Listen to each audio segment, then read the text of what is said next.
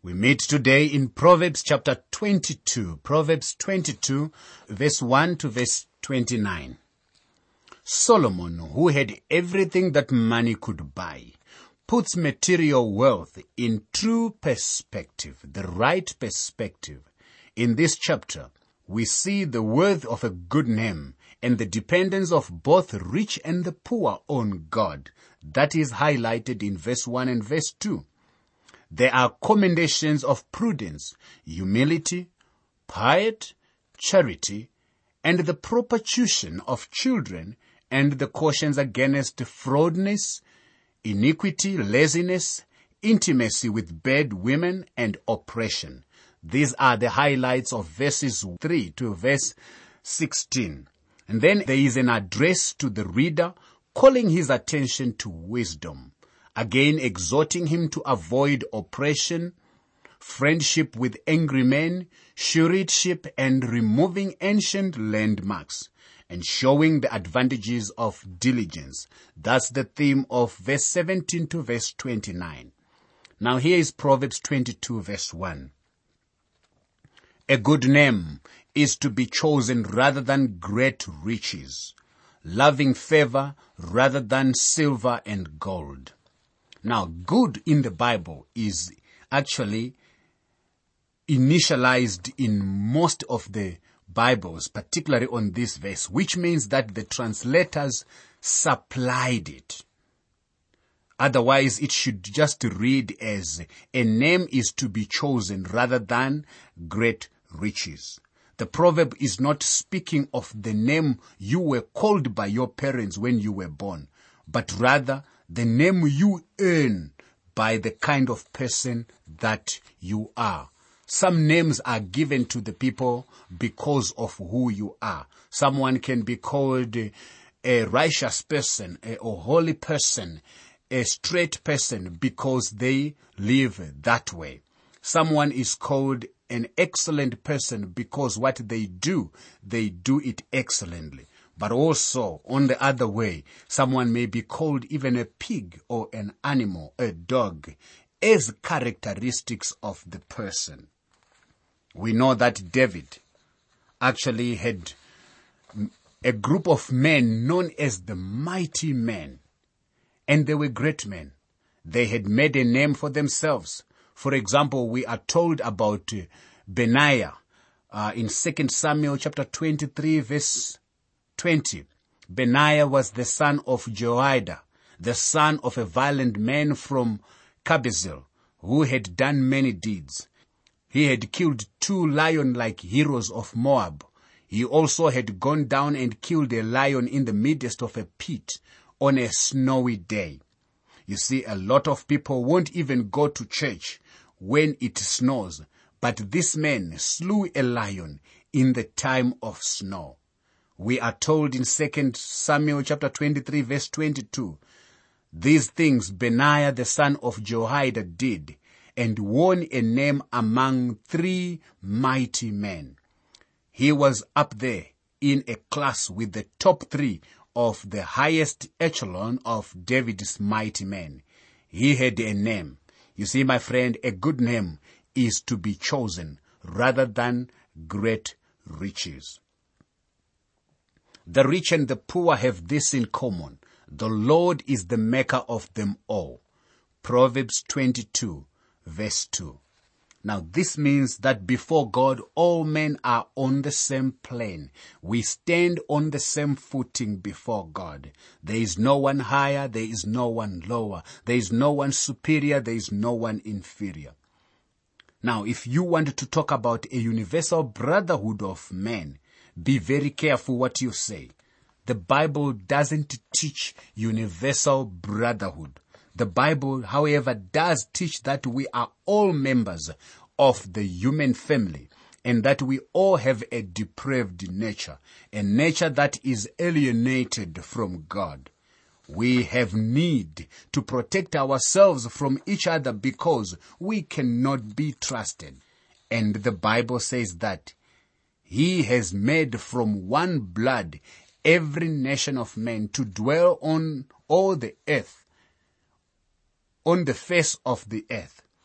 That is in Acts chapter 17 verse 26. And we are all to stand equal before him on that basis. But we become the sons of God, not just because we are human beings. We become the sons of God because we put our faith in Jesus Christ. The Lord Jesus said to the religious rulers of his day, you belong to your father, the devil. John 8 verse 44 meaning to say he divided the human race into two categories, those who are the children of God and those who are the children of the devil. So actually there are two families in the world, children of God and children of the devil. If you are not born again, it's not me who is saying it is Jesus Christ. You belong to your father, the devil. Obviously, the universal fatherhood of God does not exist when we look at this teaching. Now notice that the proverb says, the Lord is the maker of them all. Yes, we are all His by creation. God is the creator of all, but not the father of all. That's what the word of God says here. We have not yet been begotten of him, but we become the children of God through placing our faith in Christ. John chapter 1 verse 12, but as for those who received him, he gave them the power to become children of God, children born not of the will of men, not of descent, nor by blood, but by God. A prudent man foresees evil and hides himself, but the simple pass on and are punished. Proverbs 22 verse 3. Do you want to be a smart person, my friend? Then make arrangements for the future. There are many people today who will help you make arrangements for the future. There are all kinds of insurance companies and agencies. There are people willing to make arrangements for your old age, for the care of your children and all that sort of a thing. But I am thinking of the next step. Further than that, my friend. What about the next step? What about your eternal future? The scripture calls a man a fool who has not made preparation for eternity we used to sing the little chorus. Eh? Where will you spend eternity? There is eternal hell and eternal life. Choose one between two. Where will you spend eternity? Train up a child in the way he should go, and when he is old, he will not depart from it. Proverbs 22 verse 6. What is more crucial to parents than knowing how to rear their children? Traditionally, this verse has been interpreted as a promise to good parents that spiritual nature ultimately would assure their children of godly lives. If the promise is not fulfilled, the duty has not been performed. It is true that the Hebrew word for train comes from a root meaning to put something into the mouth or to affect the taste. Now, a kindred Arabic word was used to describe the process of putting date syrup into the mouth of a newborn baby to encourage sucking. Thus, training goes beyond teaching or imparting knowledge to include positive motivation as well as modeling godly behavior before the child. The same word is elsewhere translated dedicate, especially in Deuteronomy 20 verse 5, 1 Kings 8 verse 63. Thus this verse may emphasize the advantage of early training. It may be better, however, to understand the text as a warning to parents. The phrase in the way he should go is more literally according to his ways. In other words, the parent who continually allows a child to have his own way is laying a foundation for self-willed living from which the child will not depart. This would explain a child who under the influence of a godly home chooses to attend to the things of the Lord, whereas in his adult years he tires of the spiritual life and willfully turns to the way of the world, breaking the hearts of his parents and rejecting the training of his youth. Parents have an awesome responsibility to train and dedicate their children to go God's way via the rod of discipline.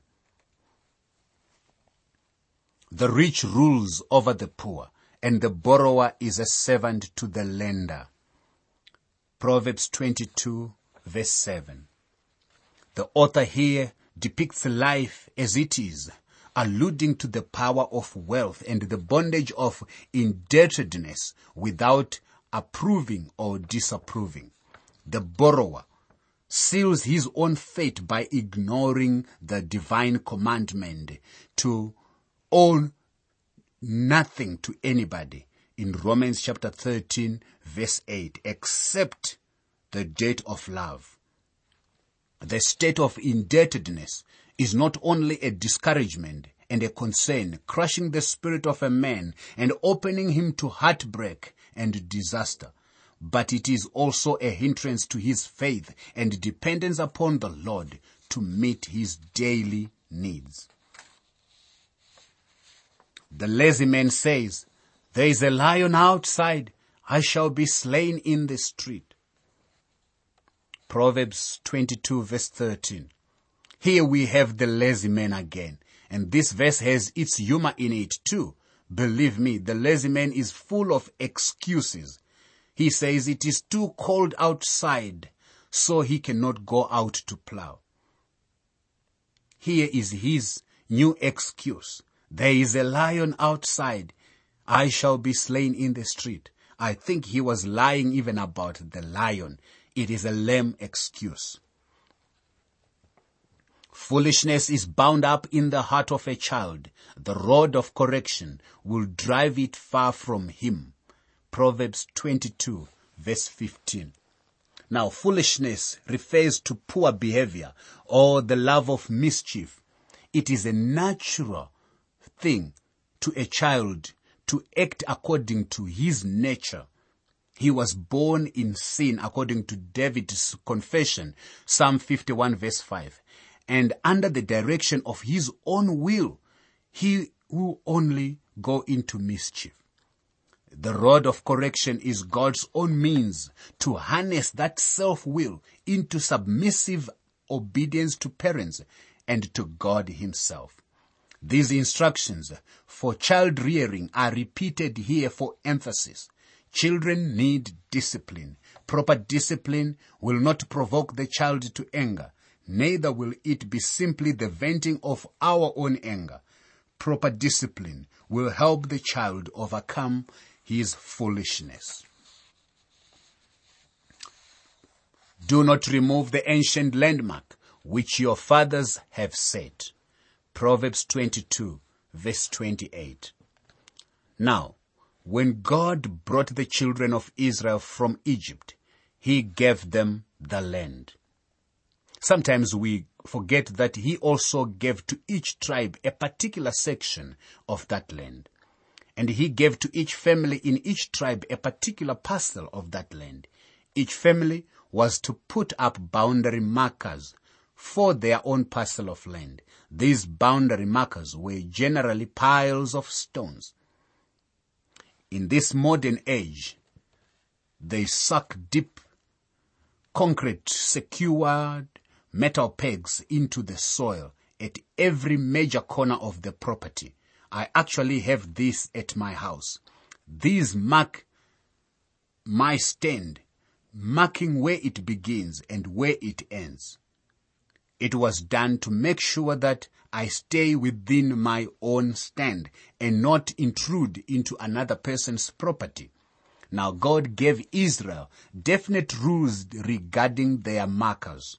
You shall not remove your neighbor's landmark, which the men of old have set in. In your inheritance which you will inherit in the land that the Lord your God is giving you to possess. Deuteronomy 19 verse 14. So these markers went from generation to generation and they were very important. When a man got old and feeble and his eyesight began to fail him, his neighbor might want to slip over and move the marker a couple of feet to increase his own parcel of land. God said that kind of a thing was forbidden. It would be totally dishonest, of course. Now, I am going to make a spiritual application of this. I believe that today we have seen the landmarks of the Christian faith removed. They have been removed by what was first called modernism and now is called liberalism. These people with a liberal viewpoint uh, to the worship of God and even to the Bible. They say this old landmark, this doctrine that was taught in the days of the apostle Paul is no longer relevant. We have learned so much that we don't need the doctrine of the plenary inspiration of the Spirit of God. We have gone to school. We no longer need to be told that the Bible has absolutes. We also can come up with absolutes. We can do away with the biblical absolutes and we can do away with the doctrine of the deity of Christ. Are there no other gods? That is their arguments.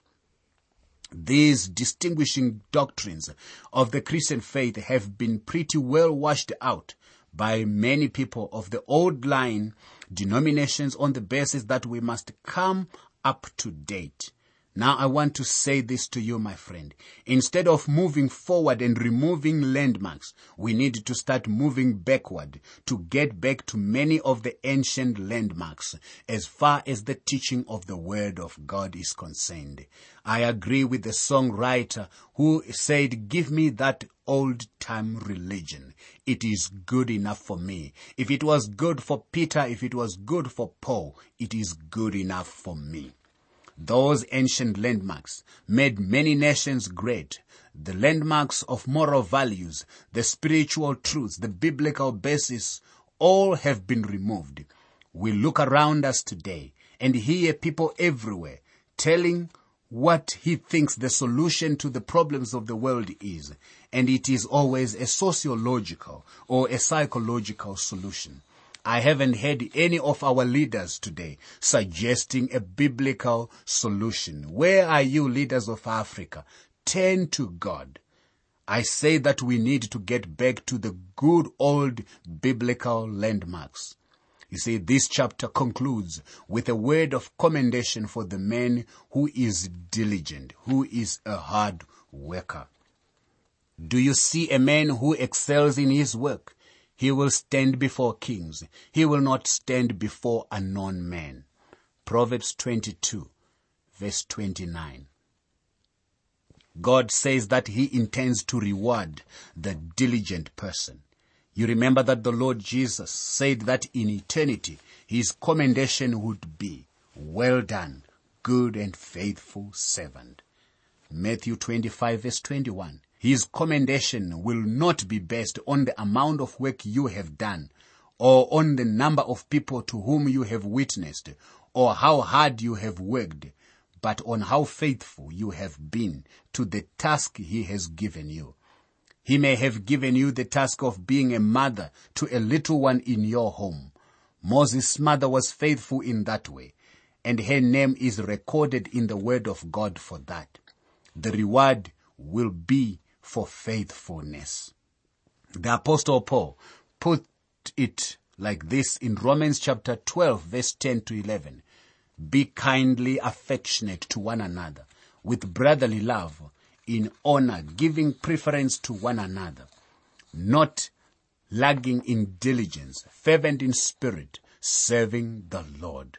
You see, my friend, it all adds up to being faithful to God, and that is what we should be.